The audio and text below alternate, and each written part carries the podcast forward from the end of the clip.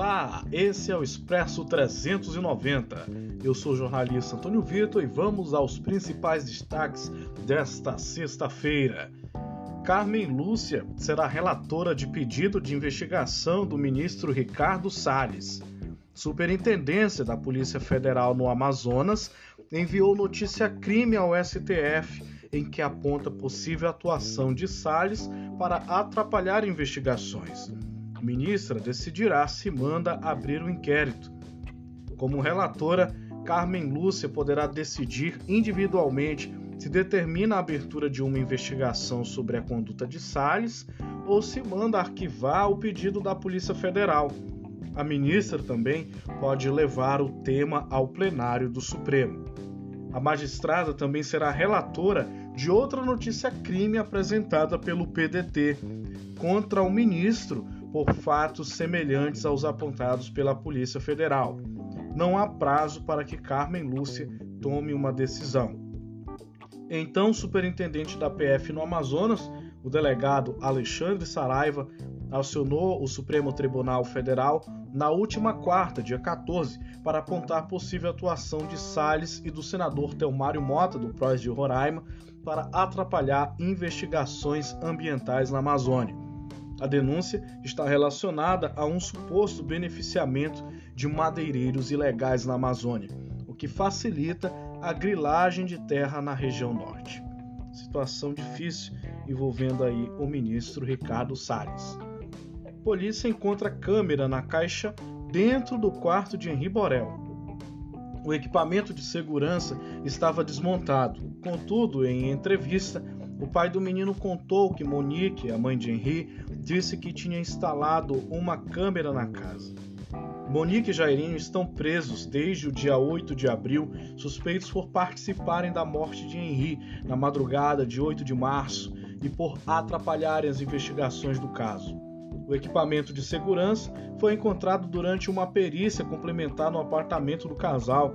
Segundo os investigadores, a câmera estava desmontada e guardada dentro de uma caixa. Contudo, o pai do menino, o engenheiro Leniel Borel, disse em entrevista ao jornal que Monique tinha contado para ele que já tinha instalado uma câmera na casa. Monique já tinha demonstrado intenção de comprar equipamentos para monitorar o que acontecia no apartamento em várias conversas com a babá de Henri, Tainá Ferreira. Muito difícil essa situação envolvendo essa criança que perdeu a vida por conta é, dessa loucura aí dessas pessoas que tragicamente atentaram contra a vida desse inocente, né? Muito difícil. E aqui no estado do Pará, gente, a operação da Polícia Federal e do Ministério Público Federal combate crime contra a ordem tributária em Belém. A Polícia Federal e o Ministério Público deflagraram nesta sexta-feira 16 a operação que ficou chamada de Tucuxi.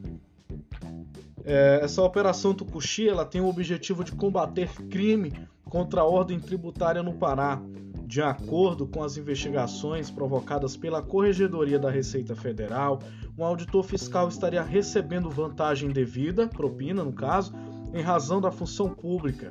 Nesta sexta-feira estão sendo cumpridos em Belém dois mandatos de busca e apreensão expedidos pela Quarta Vara Criminal Federal da Seção Judiciária no estado do Pará. Também são cumpridas outras medidas como afastamento do investigado do cargo e sequestro de bens. De acordo com a Polícia Federal, os envolvidos podem responder por crime contra a ordem tributária, corrupção passiva e lavagem de capitais com penas que, somadas, podem chegar a mais de 20 anos de prisão. Isso aconteceu aqui no estado do Pará. E o governador, o Helder, Helder Barbalho, diminui toque de recolher na Grande Belém e muda o bandeiramento de três regiões do Pará Segundo o governador, as medidas foram tomadas devido à diminuição da pressão no sistema de saúde.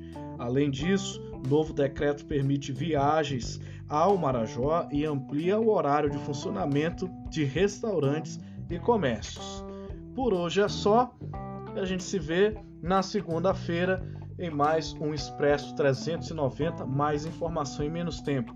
Acompanhe a programação da Rádio Folha 390 24 horas em www.folha390.com.br e também no aplicativo Rádiosnet. Folha 390, uma emissora 100% digital.